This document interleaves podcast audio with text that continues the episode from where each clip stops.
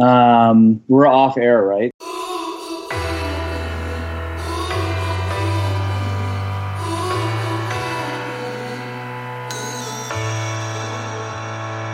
People running round, looking bones into the ground. Is everyone just trying to be first? If you see me falling down from the buildings in the clouds, would you catch me for this bubble burst? Ladies and gentlemen, welcome back if you're a longtime listener, and simply welcome if this is your first time listening to the Discover Your Inner Awesome podcast. My name is Rajiv Nathan, aka The Raj Nation. I am your co host, and I am alongside my co host, Martin McGovern, aka Marty McFly. This is Discover Your Inner Awesome, the only show where you get to eavesdrop on conversations with entrepreneurs, artists, and musicians about the stories, the journeys, the struggles, but most importantly, the questions. The questions that help us all better understand who we are, what we're doing, and how we can do it better. In this episode, we sit down with one of my favorite people in the world, Todd Connor.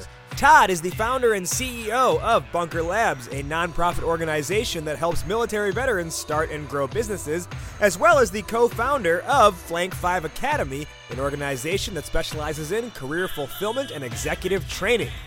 We sit down with Todd and talk about a topic that, quite frankly, applies to everyone, and that is the topic of partnerships. Specifically, we ask the question how do you manage partnerships?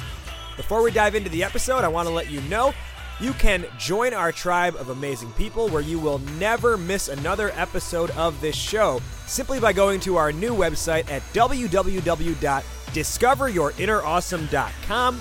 Enter your email address there. You'll become a member of the tribe, and you'll get an email every Monday when we release a new episode of the show. All right, let's dive into our conversation now with Todd Connor asking the question How do you manage partnerships? Let's listen in. Okay, let's talk about partnerships. Um, I think there's a few global things I would say. One is, I think you have to get partnerships to succeed in whatever it is that you're doing. Um, if you're running for office, you need endorsements of other politicians. You need, you know, coalition groups. You need community groups. You need organizing groups to come together, and uh, you know they have to sort of people have to come with you. If you're starting a business, you probably need partnerships. You definitely need customers. I think custom, you know, customers are a partnership. We'll talk more about that. Uh, if you're starting a nonprofit, you definitely need partnerships. So I, I can't imagine a scenario in which somebody, particularly who's starting out, and as well as for those kind of organizations that are already in existence, I can't imagine a scenario in which you do not need partnerships. Um, I think that's the first point I would say, which is not necessarily intuitive to most people. Like I think there there are some people that don't think it that they need partnerships uh, and that it's sort of go it alone. And I just don't think you can. Now on the flip side, then the question becomes, what are the right partnerships?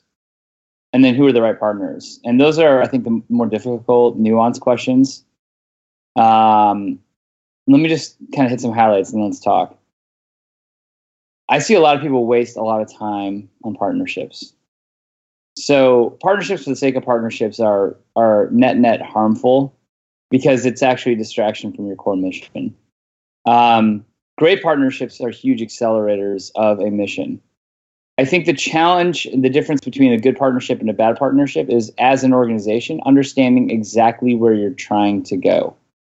And this is in my view particularly with a lot of the entrepreneurs that we work with and even in our own experiences, this is where people fall down. So if I'm a nonprofit that's uh, uh, like, let's take a real example. Like I run a nonprofit that helps military veterans start businesses. In theory, we could have tons of partnership conversations. I could I could literally fill my week with other veteran nonprofits that are doing mental health. That's not productive. Um, I'm not in the mental health care space. Um, we're in the entrepreneurship space. Um, I want to know of those organizations. Maybe we can exchange emails and sort of like have each other registered. But the the need to sort of like do site visits and like let's schedule a three hour meeting. Let's talk about it. Let's explore. These are these can be euphemisms for just like let's just let's waste time together. Um, and I, I've seen a lot of people uh, just do that, waste a lot of time on conversations that are sort of exploratory in nature um, that don't yield anything. Now, on the flip side, I understand you got to be open, right? So, so I think part of being a smart entrepreneur is being is, is being exploratory in terms of like having a having a lens for like this this could be productive or this this is likely not going to be. Um, on the flip side, a great partnership is one in which there's an equal value exchange. So partnerships to me are about value and value being exchanged between two entities. And a good partnership is is one in which the value being exchanged is equal. So we're a nonprofit. We've got big corporate sponsorship from organizations like JP Morgan Chase. You know, they are sponsoring us with 1.5 million dollars to really support our growth strategy and they do it as part of their kind of corporate social responsibility. But I'll tell you what I think about all the time is how do we deliver $1.5 million in value back to JP Morgan Chase? And you might kind of say, well, how that's that's ridiculous. There's no way you can do that. You're a not for profit. You know, they're you're the charity. They're giving you the money. Like it's a value gift.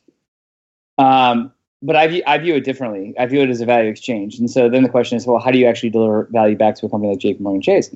There's a lot of ways. We do a bunch for employee engagement. Like we're very intentional about bringing their employees over helping them judge pitch competitions, bringing events to JP Morgan Chase, bringing media, bringing politicians, connecting our politicians with their intergovernmental affairs folks. You know, I spoke at a leadership conference last week about sales and um, and so these kinds of things when you sort of bundle at least this is my hope and you know they, they're the ultimate judge of this but like you know my hope is that with a partnership like that that we really do deliver back like an equivalent amount of value that they would say, you know, hey, 1.5 million dollars, like it's it, it's money well spent. In addition to it being charitable, it's we've realized an equal kind of amount of value for what came back.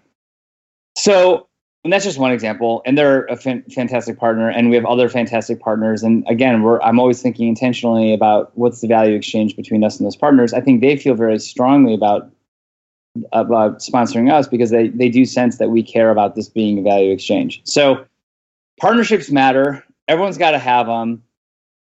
Great partnerships are an equal value exchange between two parties. Um, bad partnerships are the ones in which either of the two organizations does not know what they're trying to do and therefore can't possibly answer the question is this going to be a value is this going to be an equal value exchange so i think the skill set for people listening is how do you develop that sensitivity? Number one, to figure out what are you trying to do and, and being really explicit with that. And then number two, figuring out, you know, who are the other uh, partners that are have an equal sense of focus and responsibility to, that they're focused on. And then, you know, how do I find those people where we can actually crack a deal that looks like equal value transfer? Yeah, I like this, and this is something I've kind of been preaching a lot recently as well. Is this idea of having a value based mindset and value based networking. And I say that because there are a lot of people who go into an interaction thinking only what can I get from that other person or that other group or organization, not what can I give to them. And when you go in looking with looking from a lens of just all right, what do I need from them and how do I get it? You mm-hmm. automatically put yourself in a position of uh, not begging, but like closer on that end of the spectrum than anything else. Yep. And generally, you know, as people, we don't just, you know, you know, we want to be charitable and everything, but like if you've ever met someone who is looking for a job and like the first one of the first things they say to you is, "Yeah, I'm looking for a job. Can you help me?" You don't really want to help that person because it's like, whoa, back off. We don't even know each other yet. Mm-hmm. Versus when you go into an interaction and you say, you just think or have the mindset, what can I provide this person or this group that would be helpful to them? It just puts, it, it changes the dynamic of that relationship completely. Yeah. I think it's totally right. And in thinking about this in the context of jobs is super appropriate because you're right. It's the exact same thing with a candidate, somebody who's looking for a job. They assume that the power dynamic is the employer has the power, I am the candidate, and really what i'm hoping for is that like they like me and like i get lucky and like i get the job right and you're exactly right which is that, that that's the wrong mentality it's it's very much you know employment is very much about a value exchange i mean know, i the candidate am giving my talent the company is giving financial resources um, and then you know then there's some sort of like kind of contractual relationship there. I think where um, where people looking for jobs fall down is when they don't really know what am i what am i here to do and what what is the value that i bring. And um, I think for people looking for jobs, we talk to military veterans a lot that are looking for jobs, and we work, you know, Flank Five Academy, the business I started, works very much with people in kind of career transition, career growth, and we really think it's important for people to articulate, like, what are you really good at, and what is the value that you're bringing, and having a real definition of self worth that's honest. Um, because if we view this as charity, then we're never going to kind of receive the charity. You know, it's just not going to come like that. And so for people looking for jobs that are stuck, I mean, I think approaching this, approaching an employer from a standpoint of here's what I know I'm really good at, and here's what I know you need. And so let's talk about value, value exchange. Like that's just a whole different mentality than going and saying, I hope they give me this job. Um, and it's the same thing with people that are running uh, organizations. You know, I think you've got to have a sense of what the value is that you bring you know? And even like with us with corporate sponsors with the bunker you know i'm sensitive to the fact that you know we're a we're a new nonprofit right? In theory we've got kind of everything to lose. But i also realize that we do things that are of value right for sponsors. And uh, particularly sponsors i mean if it's a foundation they've made a commitment to helping impact military veterans. They need organizations that can effectively do that, right? So I'm, I mean, I feel like I'm able to approach these conversations with a state of confidence to say, like, I understand the value that we're bringing. Let's understand the value that you're bringing, and like, let's let's figure out how to create a value exchange that's equal. Um, and I think that's that's definitely something that people looking for jobs um, have to be really mindful of. There's nothing. It's hard because when people are have been unemployed and they feel deflated, it, I totally get. I mean, I'm super empathetic for why it's hard to sort of approach and say, here's what I'm, here's what I'm skilled at. Um, but I think that that is super important. Now, on the flip side, what you represent to be skilled at, you actually have to be good at. You know, and I think that's that's the flip side of this too, is like a self awareness that as an organization, you're really doing it right. You know, like you've really got to be good. It can't just be about what you say. It's got to be about like what are you actually doing, and is the impact there, and is the, you know, is the skill set there. But if it is, then there's there's a, a there's a value exchange that can take place. Yeah, and that's tough because for a lot of the people that we talk to, especially in career transitions, and, and what you're saying, it's like you really have to know yourself and what you want clearly before you bring in more voices. Um, and I think for anyone who's starting a business or who's trying to find a job, uh, they're still trying to figure out, you know, sort through all the hundreds of voices in their own head. And then you bring a partner in and you've got you know all the voices in that person's head. And let's say you partner up with a couple of folks. Now you've got a group of people all with different voices in their heads. And then when it all comes pouring into the middle everyone just gets confused. And i think that's kind of what you're getting at here. It's like get your house right and then bring in the partners to to do certain things in it.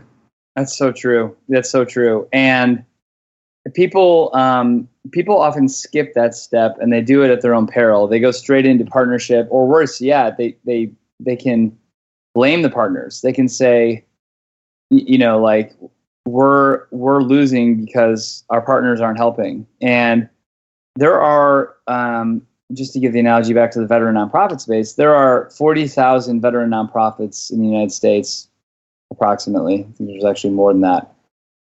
Seventy percent of them have revenue less than hundred thousand dollars, which basically means they're not achieving any scale. They're not. I don't think able to do anything of much impact, you know, other than probably hire a person um, or do something kind of hyper local in nature.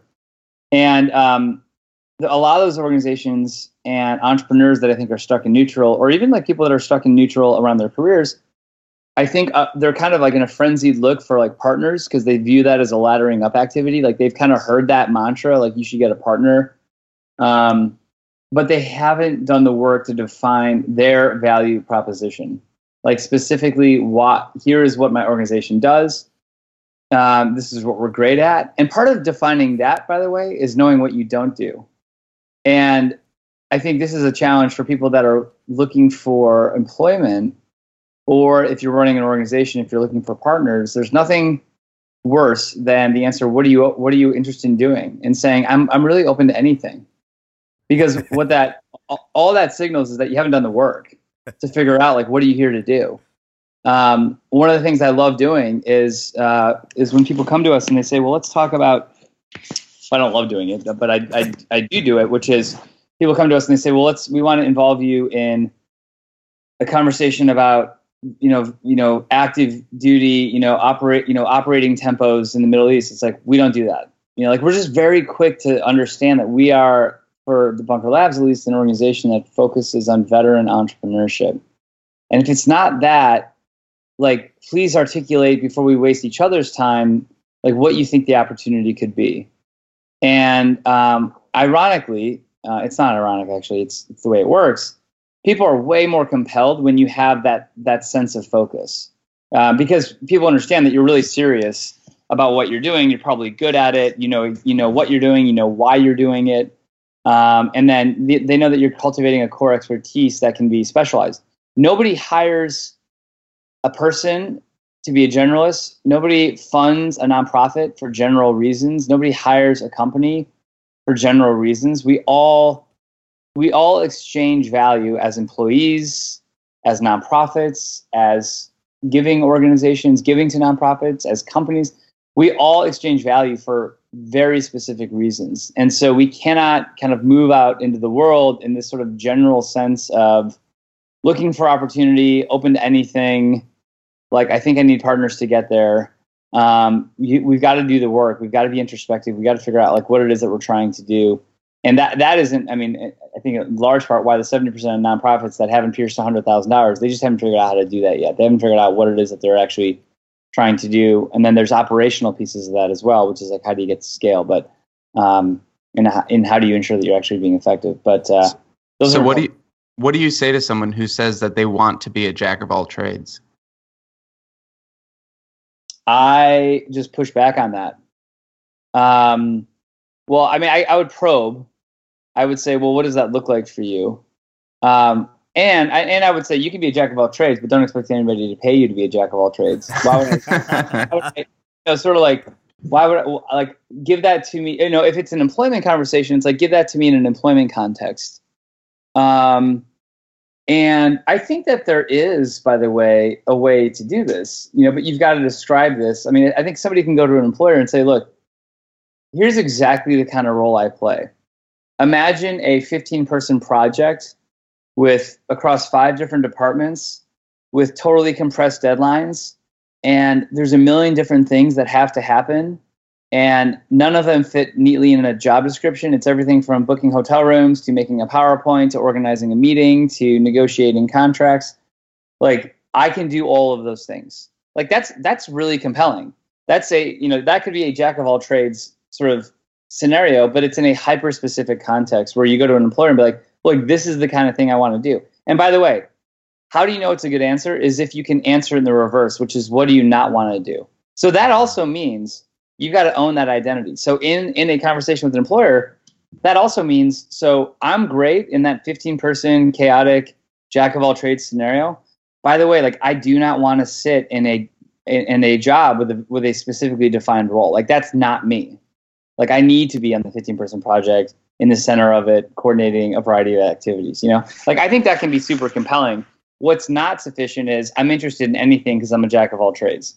Yeah. Mm-hmm. So there's a few things that you've said here that uh, really resonate with me, and I think so. First off, on the jack of all trades thing, and and the other part of it too is you can be skilled at several things, but you don't need to necessarily front every conversation with "Here's everything that I do. Pick what you want." It's mm-hmm. like look at like like be strategic about who you're talking to and and what they need, and figure out which one of your trades best suits that conversation. And then later on, if it makes sense to bring up one of your other trades, you can do that. Like, and and th- that's generally how I've gone about things because people have labeled me jack of all trades before, just because I do like you know eight different things. Um, I I tend to lump it all under storytelling and communication, but you know, like I don't like for instance, last night at the Bunker Labs graduation night, I was talking to the Comcast sponsor rep, Jason, and I was telling him what I did with Bunker, and we were talking for, you know, a solid 15, 20 minutes. And then towards the end of that conversation, because it had happened, something had been said, I had mentioned, oh, yeah, I'm also a yoga instructor. And he was like, oh, wow, that's really interesting.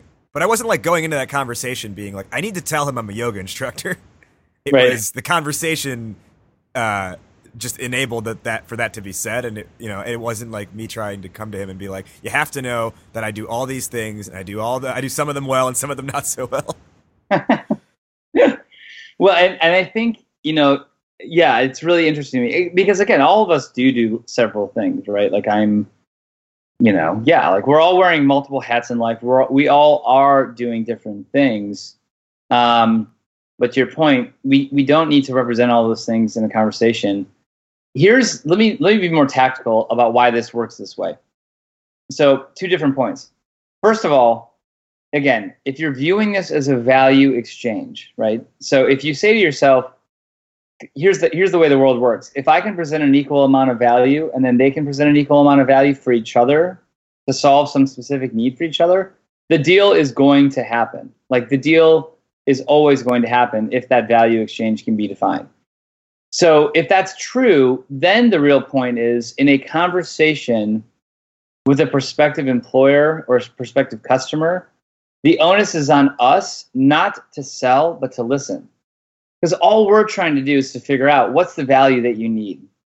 Right? So the least strategic thing we can do, which is what everybody always does, is lead with, let me tell you about all my credentials. Mm-hmm. And then let me put it on you to try to figure out and map like where the value exchange might be.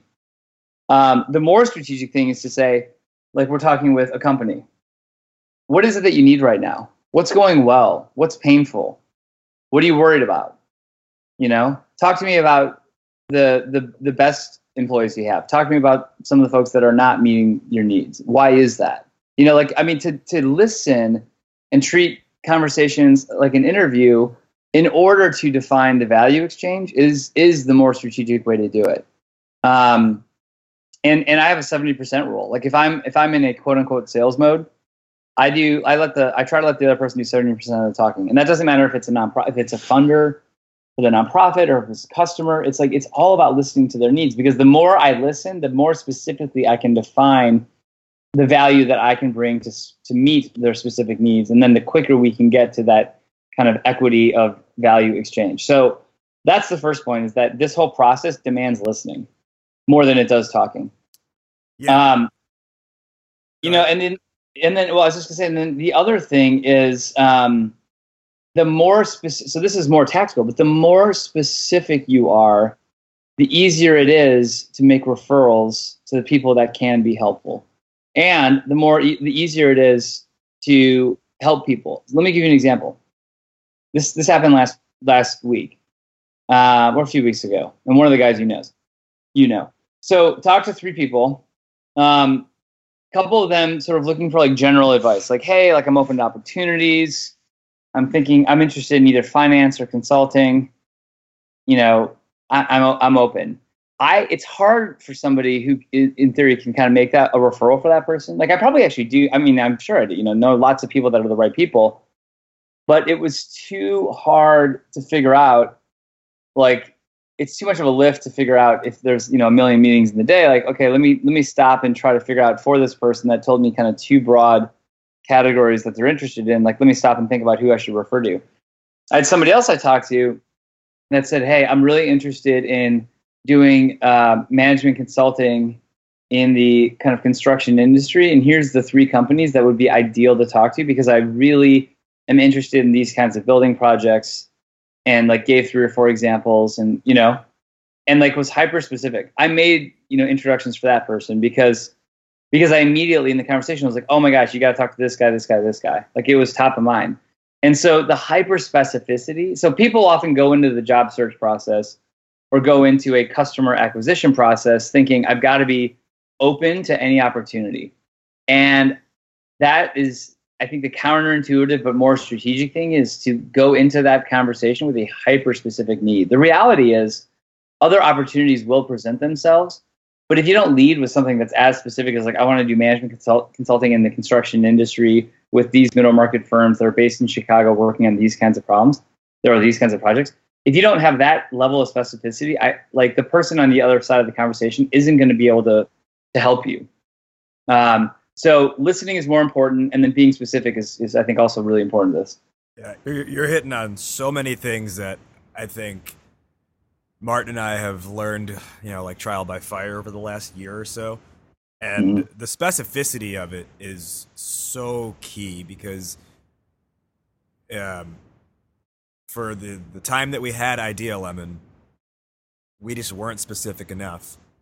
And Martin, you'll agree with this. The number of meetings and random conversations we had that were those exploratory partnership conversations that never led anywhere was like, I mean, I, probably more than my two hands and my two feet you could count on because we didn't we didn't draw a line in the sand and say this is what it, this is what we do this is what this is exactly who we're for and we wasted a lot of time because well anyone could be a potential partner then so let's just take any meeting possible and not really know what we can provide to them and then they don't really know what they can provide to us so it's kind of like all right well we'll keep you in mind for future opportunities and that never pans out to anything Right. Yeah, and now- I think. Uh, sorry, Yeah. go ahead. No, I was just going to endorse it and say, and and just to say, like I've learned all this trial by fire. I've I've only I only have such a strong point of view for how many times I've gotten it wrong and how many hours I've wasted. um, what were you going to say, Martin? Oh, and that, I mean, when I'm thinking about all this stuff, uh, what really stands out to me is um, like committees. Whenever you're on a committee, uh, I just sort of see a lot of what we're saying here kind of comes down to not putting in the upfront work or not wanting to take on the responsibility of picking something because it might be wrong. And whenever I'm on a on in like a a, a group where uh, you know you just need a leader who will make a decision. But no one wants to be that leader who has all the responsibility put on them because if it fails then they're the person to blame. So then they're like all right well we need more than one person to lead this committee. But you can't have two people because then that's a stalemate. So now you've got three people and now you've got three people who are all splitting up the blame um, but the problem is is getting three people in a room is harder than getting one person to make a decision so then you know and and i was actually just there's a committee that I'm a part of right now, and now they want to bring in two more people because what if those three can't show up? And so now there's going to be five people making this decision. But getting coordination between five people is going to make it even harder. But hey, it's no one it's no it's not any one person's fault if the whole thing falls through.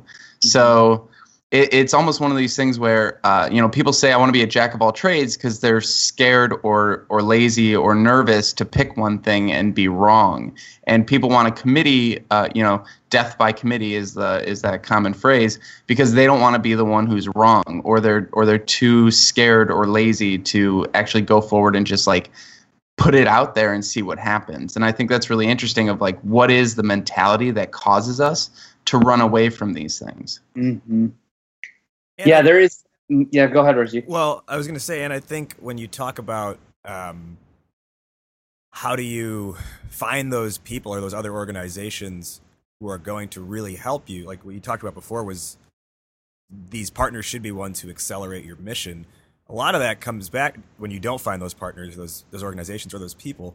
A lot of that comes back to on your own end, like are you articulating that mission and does your own team or do you personally actually have the steps necess- do you know the steps to achieve that mission and know how a partner would help make that happen? Like martin and i were talking we were on a panel yesterday for this event um, with the chicago cultural alliance and we were speaking on team building and most of the people in the crowd worked at nonprofit organizations and i told them to all actually look at bunker labs as an example of who's doing it right but what we what i had said to them was so many nonprofit organizations think that their cause is so noble that business rules don't apply to them because whatever they're serving some greater good. So they don't actually focus on and you, you mentioned you know what seventy percent of military or of veteran based nonprofits make less than hundred thousand dollars, and I have to believe for at least a good percentage of them, they are not focused on the fact that like revenue is the goal at the end of the day because that's what enables them to actually serve that cause. And if there's not alignment internally, whether it's a one one man team or a multi person team, if you don't understand like what's that ultimate money goal to be able to do these things you're trying to say, or to be able to do these things you say you want to do, then when you talk with these partners and everything, you're not looking at it in a lens of how are they going to help me get to that goal. You're just looking at it in a lens of, well, let's chat because maybe we can help. Right. I know. Yes, and I, I can't imagine anybody that's been successful that hasn't sort of been down this journey of learning these these things. Um, and it's hard. I mean, I think it's it's hard with employees and with partners. You know, the Bunker Labs is a pretty distributed, I mean, national network of chapter leaders, and the, you know the million dollar. So there's a few pitfalls that I'll amplify based on what you guys said. One is that people really need to understand the difference between correlation with success and causation of success.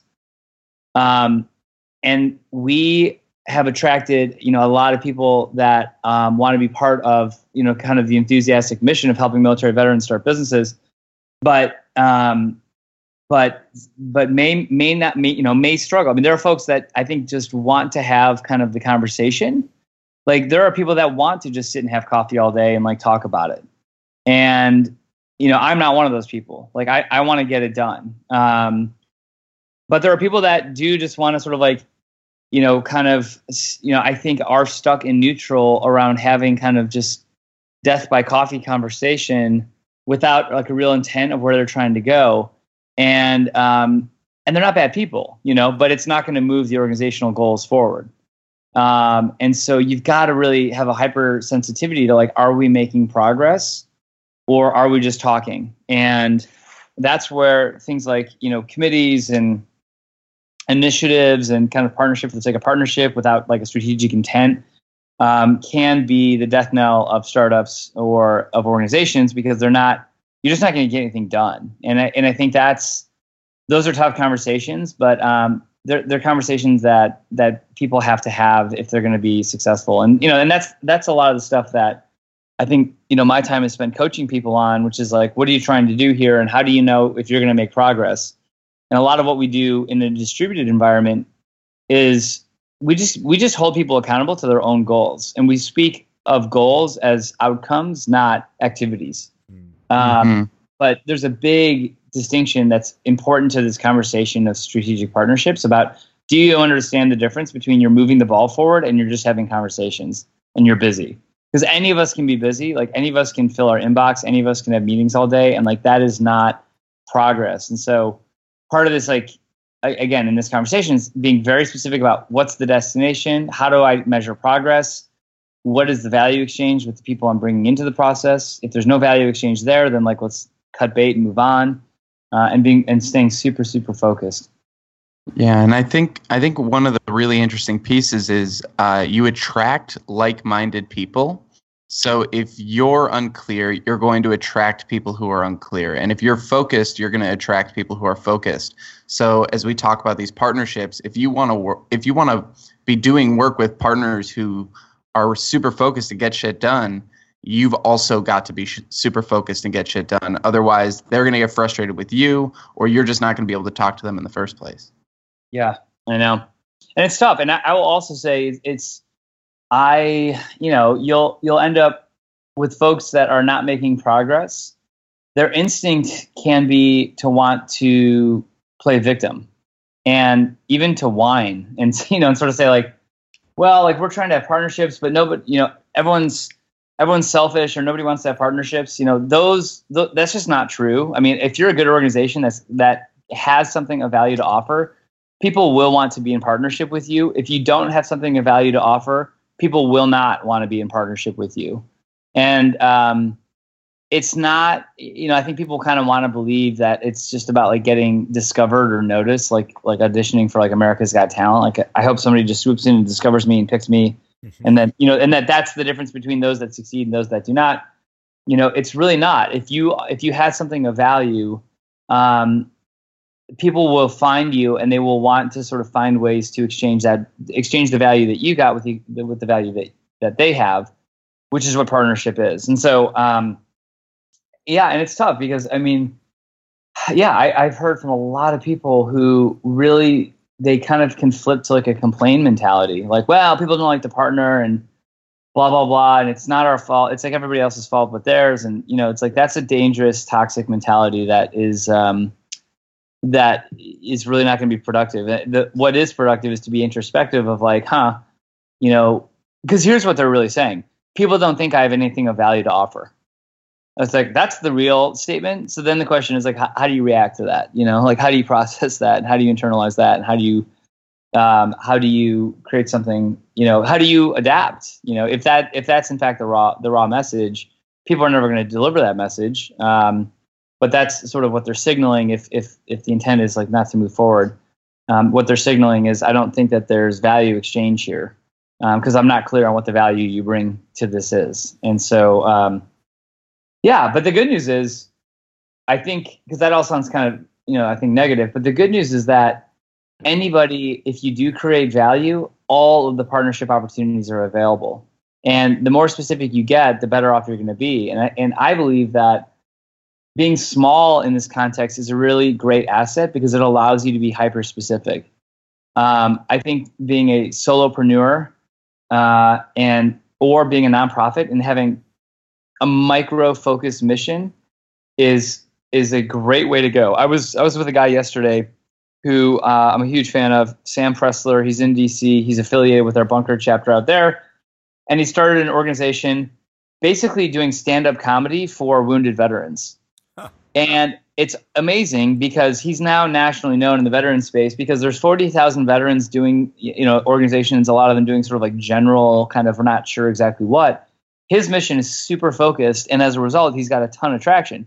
Because this idea of stand up comedy for wounded veterans, it's just like such a brilliant, specific thing and then it's easy for him to go to organizations like the Comedy Channel and establish partnerships. It's easy for him to go to celebrities like Jon Stewart and establish partnership because he's so focused and because it's so specific. Um, so that I think there's a metaphor there for like all of us. So the good news is that when you are specific, when you have set that intent, um, I think you can move incredibly fast to achieving your goals, which is definitely something that Sam is doing with his organization in DC. Well, and what's you know, as you're kind of saying those things, what's kind of jogging up in my mind is, um, and a lot of this, like you said, like this comes from learning experiences, right? This comes from saying yes to everything and then being like, well, wait, that wasted a lot of time. Now, what do I need to say no to? But what I've kind of kind of just seen in my own uh, journey over the last few months that honestly has bug has has bugged me is like let's just take yesterday for example uh, martin and i spoke at that chicago cultural alliance session. Honestly the second after i said yes to that and i committed to it i was like why did i just say yes to this? This has nothing to do like it was a session on team building. I'm not trying to build an organization that helps with team building. I i don't really like like yeah i have things of value to say but i could probably use my time much better elsewhere no mm. one in this audience is my audience even for the thing i'm trying to do so there's no like really ancillary way that this is going to make sense. And I think you know I just kind of like jumped on it. It's like, oh, speaking opportunity. I like speaking. Let me do that. Totally. And and like as fun as it was to do it yesterday, I was like, I remember like going into it and afterwards, I was like, like why did I just waste like two hours, three hours of my day just because I could? And then even kind of backpedaling a little bit before that, um, Martin and I and uh, one other friend of ours also had an opportunity to guest lecture a uh, DePaul entrepreneurship class for a few uh, a few sessions, um, like four different classes. Mm-hmm. Um, while the entrepreneurship professor I had, it was his class. Was, uh, while I was there as a student, he was in China for a couple weeks, so he asked us if we would, you know, guest lecture his class while he was gone. And on the one hand, it's like, yeah, I'm very grateful for that opportunity. It was an honor to be able to do that, and, and I had a lot of fun. At the same time, what went through my mind, and I don't, and there's no malice on his end. He actually you know, asked us because he's like, you guys will do a good job at this. But at the same time, what was going through my mind, like as that was happening, was why didn't he ask anyone else to do this? Any other entrepreneurs he knows to do this? Is it because he knows they are specifically nose to the ground or nose to the grindstone working on something and they couldn't possibly bear the time to to do this, you know, for 4 days for over 2 weeks. And Mm. again, it was a good experience. It was fun. I got, you know, I got a lot out of it personally. But that's what I've started to think about more is just talk about the exploratory, talk about not being specific and wasting time. I'm like, I look at that and I'm like, there's a there's a reason here. Yeah, one on the one end, yeah, he thought we'd do a good job, and I'm speaking for myself, Martin, not for you. He- You know, he- um, I don't know if you think about this differently, but on, for me, I'm just like, ah, why would he have chosen me out of everyone he knows? Additionally, he's like, well, hey, Raj probably has the time to do this because uh, he's not working on anything super specific right now. Mhm. And that just like it started to like really bother me, and it's put me on this path of like let me get actually like very specific now moving forward. And uh, over the last few days, I actually have written down a business plan, novel concept, right? and and it's nice now because now I'm getting into the mindset of like like I, I had a call with a prospective client earlier this week, and for context, you know, my venture now is helping businesses uh, with storytelling as it relates to them pitching clients. So my Mhm. specific target customer is B2B service organizations like marketing, PR, ad agencies, Mhm. and B2B SaaS companies. So they're selling a technology that requires, you know, multiple rounds of pitching to, to win a client. And you know, the, the name of the venture is Raj Nation Innovation. And as I'm talking on the phone and I'm learning about their needs and I'm saying, well, here's where I help, they're like, okay, when, and when you say innovation, does that include like, uh, do you help with product development? And if this was me like a year ago, hell, probably even like a few months ago, I would have said, yeah, I can help with that too. But this Hmm. time I was like, no, that's outside of my boundaries. I know people who would be great for that if you're interested in that conversation. Mhm. Yes, this is a common thing, and I get the self-loathing. Uh, and don't be too hard on yourself. I mean, I think that cultivation of that sensitivity is, in fact, progress. Um, and like, I think honor that. Like, I I talk a lot.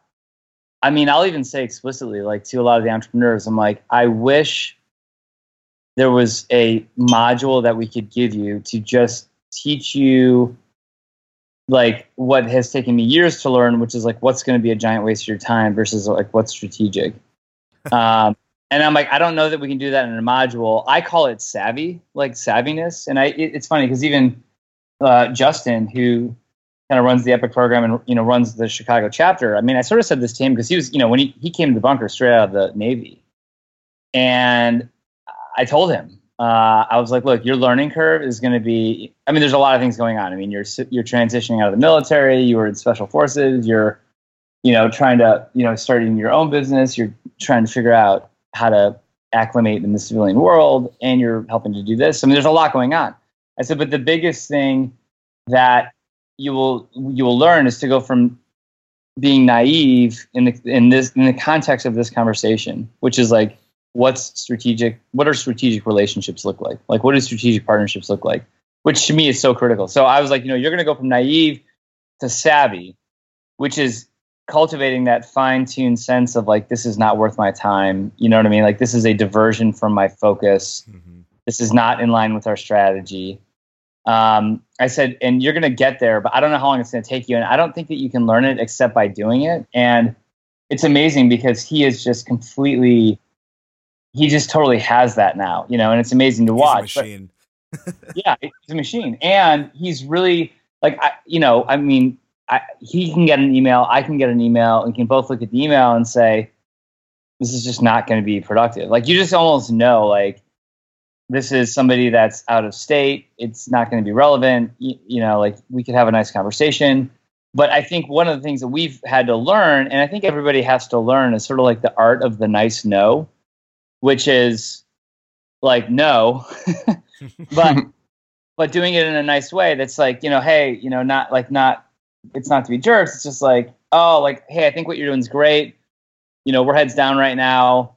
But as you continue to define you know what you're doing or as you have proof of your success like come back and let's talk. Um and I think that's really important is like to come up with some of those sort of stock, I would say stock answers, but sort of just you have to also get efficient at at seeing, you know, whether it's going to make sense or not, and then you know, and then approaching others with that same sense of hypersensitivity.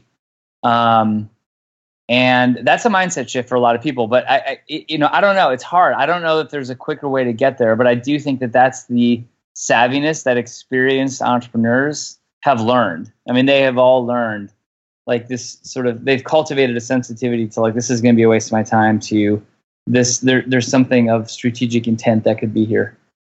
Yeah, and I, I love the fact that you gave him space to do that too. I mean, right now we're doing a podcast and people are listening to this, and the whole idea of podcasts and the whole idea of workshops and the whole idea of all these things that we create is to help people accelerate that learning. But at the end of the day, I agree with you. It's, you know, unless we had gone through and built Idea Lemon, we wouldn't know the things that we know today, and we wouldn't be able to. I, it's not a zero to sixty sort of a thing. It's it's something that you need space, time, and a place to keep those learning processes going. Yeah. I love the thing too that let me amplify this. So Raj, you said something that is maybe you've said it before, but I hadn't heard it. But in the context of storytelling, so I've always sort of had you in the brand of storytelling. But what you said this time in describing storytelling is way more provocative. And what you said is, I help storytelling um, for sales teams to help use storytelling to help improve their sales. Yeah. Or something to that effect. Yep. That that like micro addition is all the difference in the world because one go you know saying I help do storytelling is fundamentally about you. And it's like, okay, that's you know, but it's not clear what the value exchange is.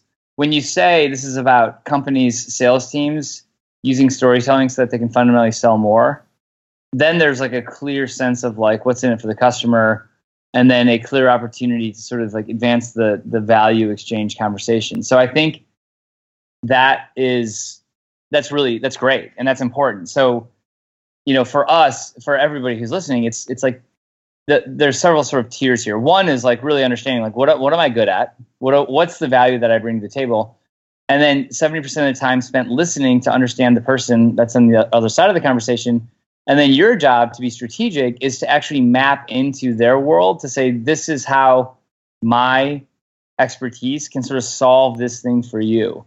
And really thinking about, like, I think if I solve this thing for you, like, here's the value to you. You know what I mean? Like, if, mm-hmm. and, and that really everything else, pricing and everything else, kind of needs to flow away from that. I mean, if you can go in and say, look, I can help your sales teams increase sales by 30% a month. Uh, based on their ability to do better storytelling. You know, that we've seen that storytelling correlates to greater sales, and that's usually 30%. And your sales teams could net net go from, you know, $600,000 in sales to, you know, $800,000 in sales uh, in a month. And I'll do all that for $50,000 a month. Like, that's a good deal for them.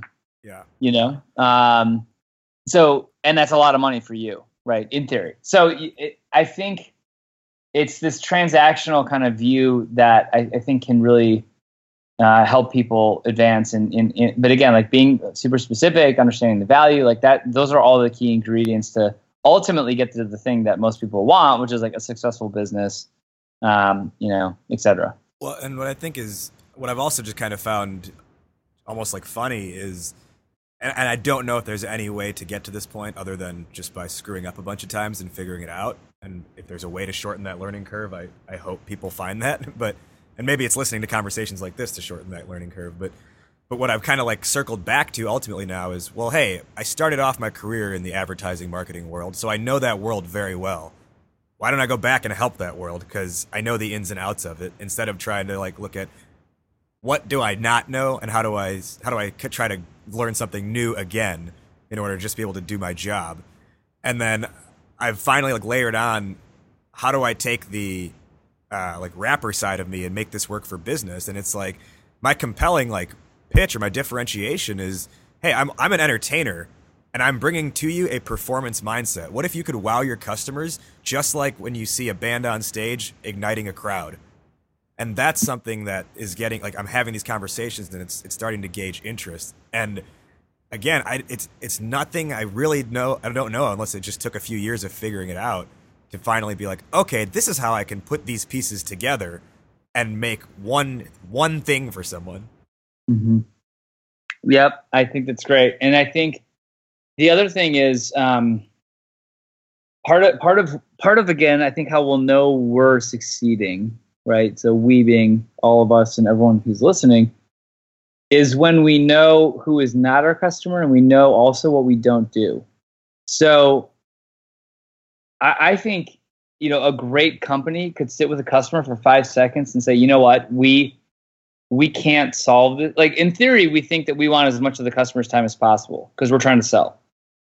A, a different view of this is again like in the context of value exchange. It's like uh, we could sit with uh, Bunker Labs with a prospective funder. In fact, we've done this with somebody who could fund kind of the Bunker Labs as a nonprofit. But we've been with them for like, we met with this one funder, it was probably like a 10 minute conversation. And we're like, you know what? Like, this is just not a fit. And like, not only is it like we don't want to waste your time, but it's like we don't want to waste our time, you know? So, like, having this sense of, like what what are the five questions that you would need to ask at the outset to know whether or not this value exchange is even possible um, is something that I think I, I challenge everybody for because, um, you know, again, like you might walk into a sales uh, scenario, you know, Raj, with your stuff, and if you said at the outset, I mean, I think the first question should it, should always lead with questions, right? So, right. what are your sales challenges? Are you hitting your sales goals? And if the company's like, yeah, we are, it's like, great, thanks so much for your time. Have a great week. Mm-hmm. Like, you should not even want to continue to be there because why would you? Want to convince them to do something for which they don't think that they have a problem, right? Like you could in theory, but like that I think is just wasting your time. And so I think as entrepreneurs, like we always think about this as like time not having a, a cost to us. And like what we're really trying to do is like convince somebody that they do need us. I think what what I'm much more coached towards is this volume approach. It's like it, yeah, you could spend like three weeks convincing one customer that they need your thing for one day, or you could talk to 50 customers in three weeks and try to figure out the one that is begging for it. And you'd much rather get to, you know, I think it's like take the position to be like, how do I quickly and efficiently move to the people for whom the value exchange is going to be the greatest? And um, it's it's very rare, but if, if I, I have seen entrepreneurs go into a, like a prospective sales conversation and just immediately be like, you know what, I think I'm wasting your time. I don't want to do that. Here's the kind of companies that I think I would be interested in talking to. Can you help make some introductions? People are like so respect that. You know, uh, particularly people that are busy. They just think that that's awesome, and they they will want to kind of recommend a company that has that that specific of a focus towards what they're trying to do. I think that's fantastic. Let's uh, let's let's wrap up the conversation from there. Uh, so before we wrap up, Todd, let our listeners know uh, where they can find you and a little bit more about Bunker Labs and uh, even Flank Five and, and kind of what's on the horizon for you. Sure. So uh, yeah, we're at bunkerlabs.org. That's a 501c3 nonprofit organization that helps military veterans start businesses. So if you're a military veteran, you want to start a business or any actually even anybody that wants to start a business, feel free to go to the website. We've got an online course you can take called Bunker in a Box. It's pretty slick. We've got classes in person, so there's a lot of ways to get involved. Um, you can email me at todd.connor at bunkerlabs.org. And then I co-founded a business uh, with my brother uh, about four and a half years ago called Flank Five Academy, and it's a great business. Um, we host uh, executive education platforms uh, and it's all private labeled. So we go to market as the brand that we're servicing, but we put on executive education programming for those companies. And um, we really love what we do. It's a lot of this conversation uh, taken into sort of an extended format. And uh, Emily Drake runs that company now. She's fantastic. And you can hit me there at todd at flank5academy.com. And uh, always happy to be a supporter. I'm at tw- uh, Todd Connor on Twitter and try to keep that pretty active as well. So, yeah, let's stay in touch. Nice. And for all of our listeners, Emily Drake, who is the CEO of Flank 5 Academy. We had her as a guest on this show back in season four, I believe it was. So go back and listen Shout to that out. because that was a really fun one. And you guys, I got to give you guys a shout out. You are two of my favorite people in Chicago. I think you are thought leaders. I appreciate your honesty and your authenticity. And I think this is so the right conversation. It's like literally, it's a conversation I never tire of having for myself. Like I think everything that we're talking about today, it's just, I mean, even it's like the hair club for men. Like I'm, I'm the, I'm the founder, but I'm also a client. Like I need this stuff myself. So I just appreciate that you guys are always advancing this conversation. Yeah, no, we appreciate you taking the Yeah, time. thank you. So to wrap up, then we'll go one by one, starting with Martin and closing with Todd, giving our answer to today's question, which is Martin, how do you manage partnerships? I think you manage partnerships first. I'll just start here uh, by managing yourself. If you don't have your ducks in a row, um, you're going to attract other people that also don't have their ducks in a row. Um, but if you're specific, they will also be specific. So if you start with yourself, I think it makes everything else down the line much easier. My answer for how do you manage partnerships? I like what you said, Martin. I completely agree with that, and I think I'll, I'll, I'll add to that by saying I think a way to help yourself get your own ducks in a row is to kind of remove yourself from the situation and just look at like what's another business, what's another organization, what's another person who's kind of doing the same thing I am, and how are they operating, and would they do the same? Like, would they putz around like I am, or would they like what what what, steps would I give to them if I was advising them? Because one of the things I think happens is when it's us, it's really hard to like self-diagnose and self-treat ourselves. But you can easily look at another person's venture, career, business, whatever, and be like, "Well, why haven't you done this, this, and this yet? Have you thought of this?" So I think it's almost like you take yourself out of the scenario or out of the situation, and you just ask yourself, like, if I were to advise someone else on this, what would I tell them? And I think that's how you start to figure out your own ducks in a row. Todd, how do you manage partnerships? Well, how do you manage partnerships? Everybody needs partnerships. Um, you can uh, run the risk of wasting tons of time with the wrong partnerships. And you've got to cultivate a sensitivity about what could be the right partnership and quickly avoid those conversations that won't yield the right partnership because it will uh, sink you in terms of time, which is your most valuable resource. So everyone needs partnerships. You got to avoid the wrong ones. You have to find the right ones. Partnerships are fundamentally a value exchange. As Martin said, you cannot know the value exchange equation if you do not understand the value that you bring. So it, that demands, I think, introspection, which Martin said, and it also requires external perspective, which is Raj, what you said. I would add to what you said to say, I think even beyond stepping back and looking at your own life, I would absolutely ask the people around you for their point of view and prepare and beg them to tell you honestly. Um, if you try to go about the world offering value for something that you do not really do well, uh, two things will happen. Number one is you will feel insecure in that conversation because you actually can't represent the value that you're offering. Number two is um, the partnerships that you establish won't actually be successful. So you've got to get grounded in, like, no kidding, where can I shine? And then get to the work of figuring out the organizations that need uh, that value that you bring. Because when you find that match, it will be right, it will be powerful. The good news is everyone has value. So everyone has a role to fulfill.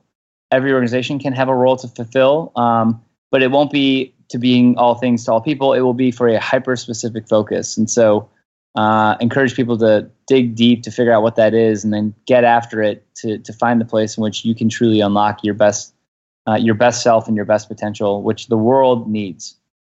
Todd Connor, as I have said before, when you talk, I take notes. Today was no exception. Thank you so much. Thank you guys. I love you guys. This is great. That wrapped up our conversation with Todd Connor. Todd, thank you so much for joining us, my man, sharing your wisdom, which is always appreciated, and giving us something that we can take notes on. Did you, the listener, enjoy this episode? If so, the best compliment you can give us is a rating and review on iTunes, as well as subscribing to the show on whatever platform it is that you listen to, whether that's iTunes, SoundCloud, Stitcher, or the many other podcasting platforms. Ratings, reviews, and subscriptions help more people find the show, and therefore more people get to discover their inner awesome. For full show notes, references, and resources discussed in this episode, as well as Todd's contact information, find it all listed at the brand new www.discoveryourinnerawesome.com. While you're there, check out our over 70 episode archive and get schooled to some of the knowledge we've kicked over the last couple years. All right, that'll do it for this one. Season 6 continues to roll forward with new episodes every Monday. Thank you again to Todd Connor for joining us on this episode. For Martin McGovern, I am Raj Nation. You have been listening to the Discover Your Inner Awesome podcast. We will see you next time, but in the meantime, take care and be awesome today.